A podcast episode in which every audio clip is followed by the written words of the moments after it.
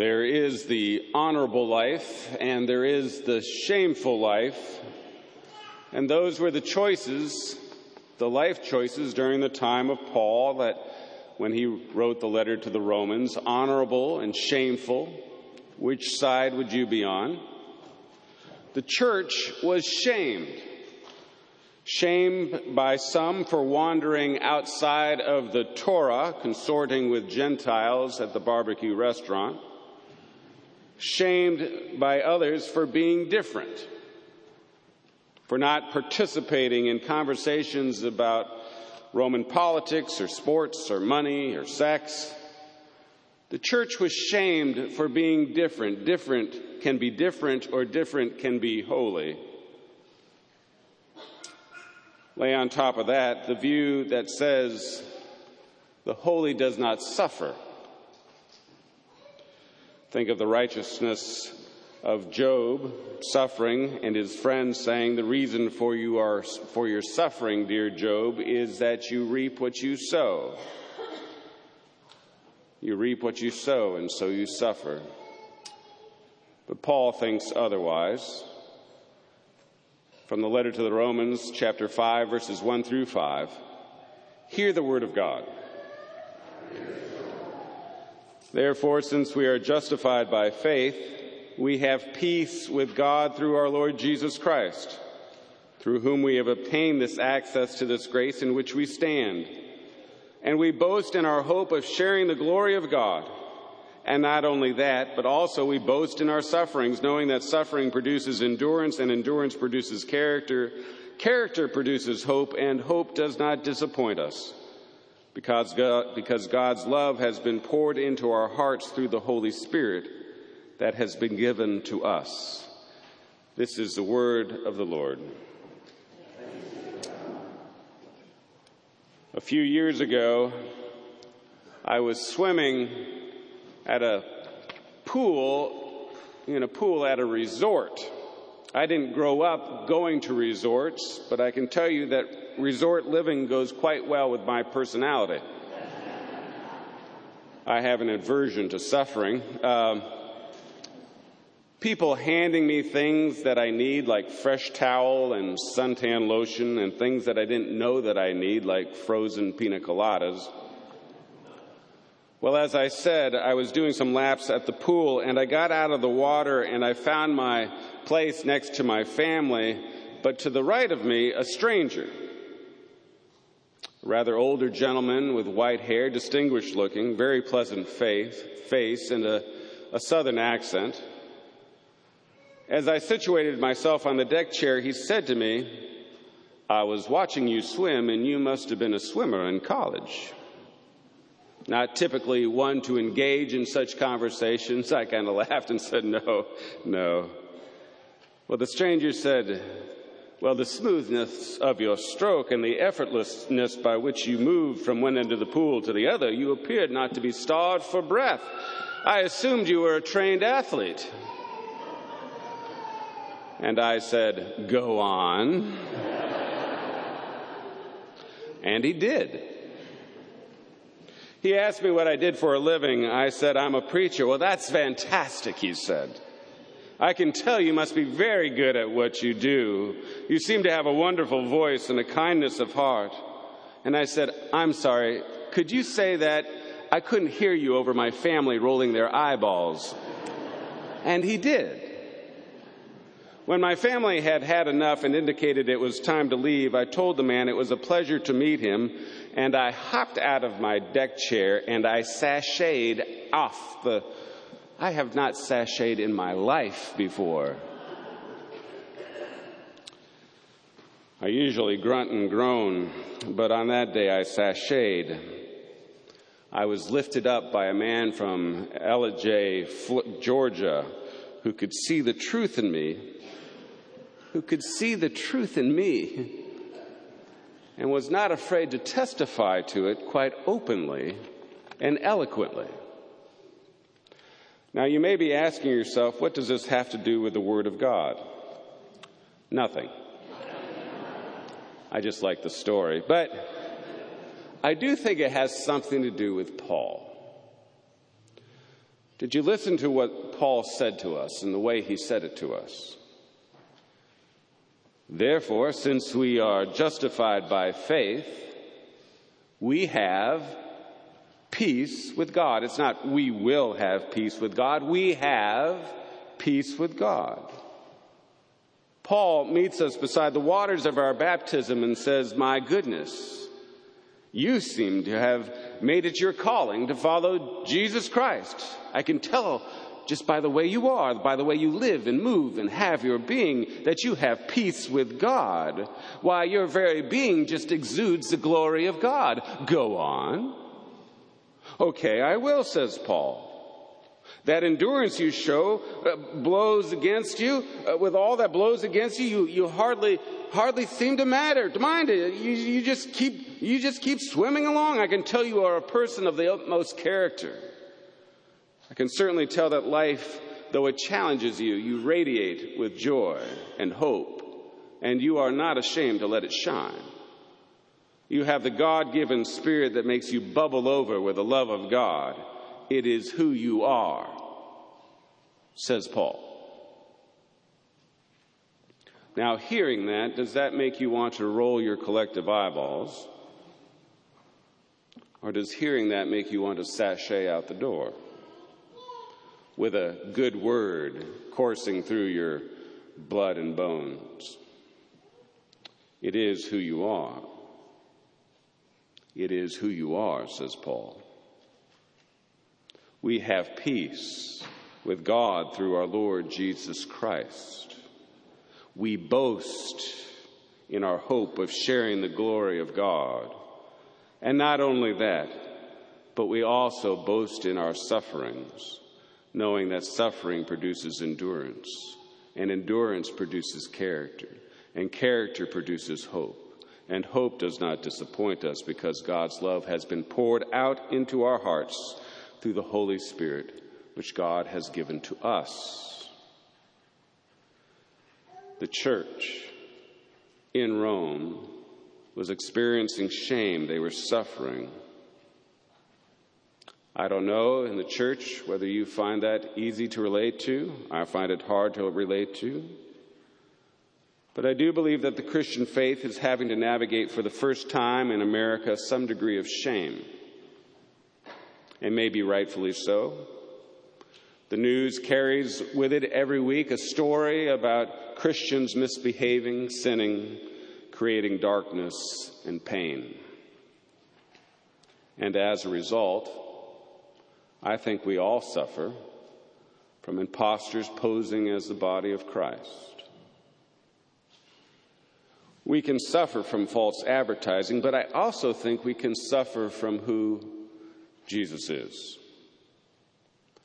For we are people of the Word, and we are people who believe that in Christ, in Christ, for example, there is neither Jew or Greek, slave or free male or female.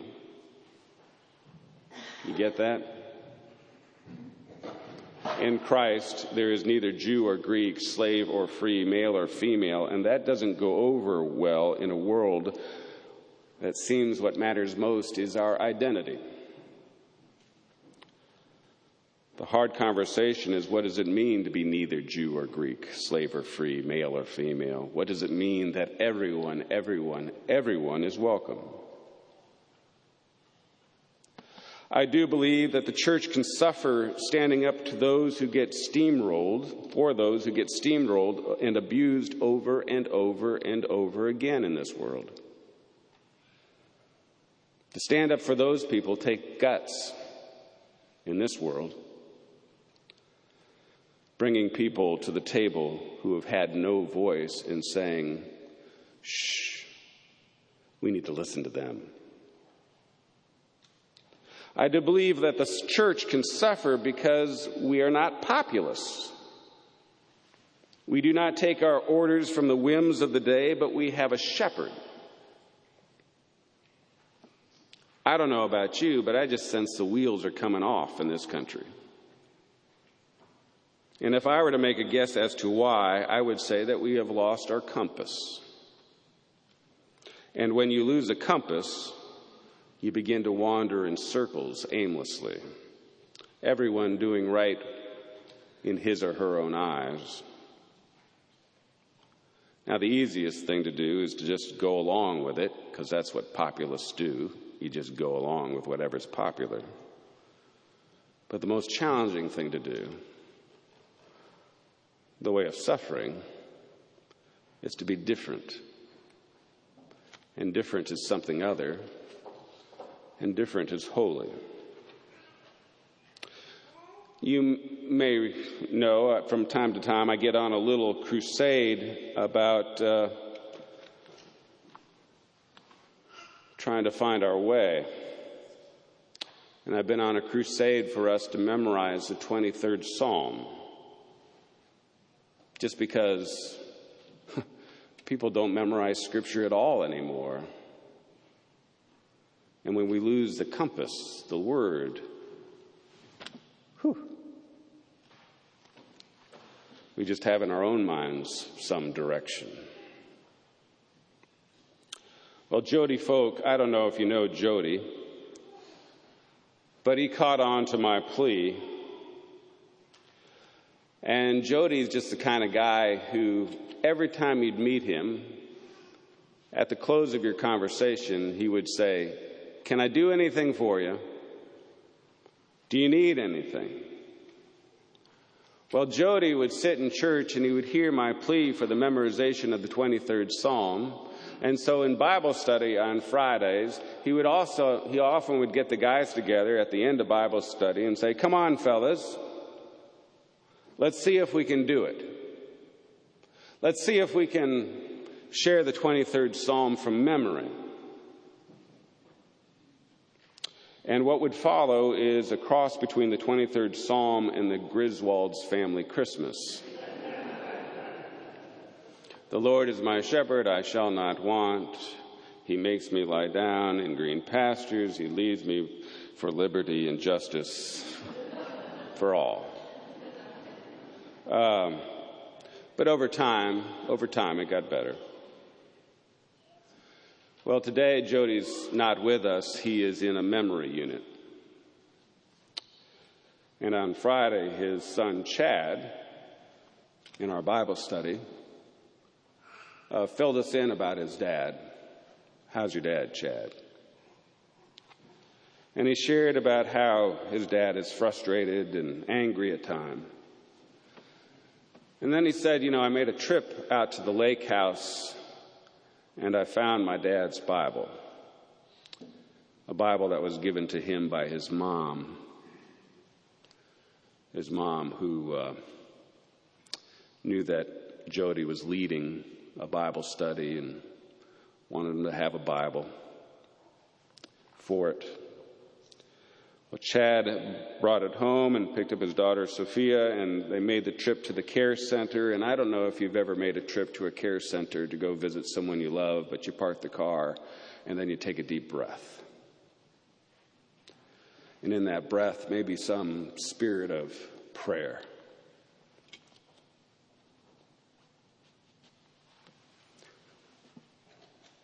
Because you have to muster up the courage to go in. And face whatever disappointment you're going to find next.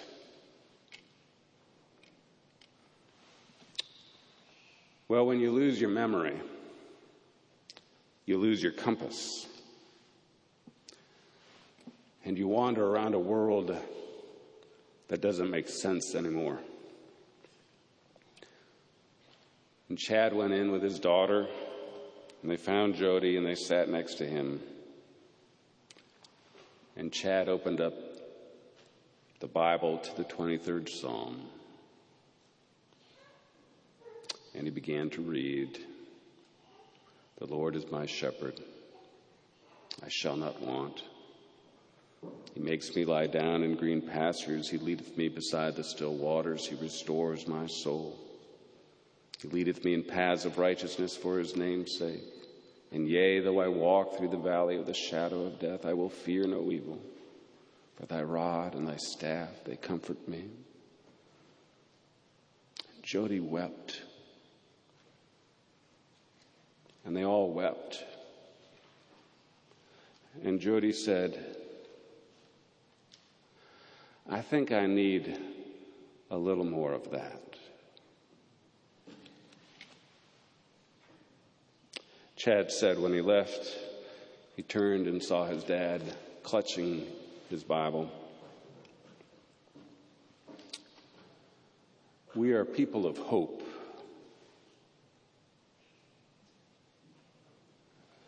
And hope does not shame us. It does not disappoint us. We suffer in the glory of it.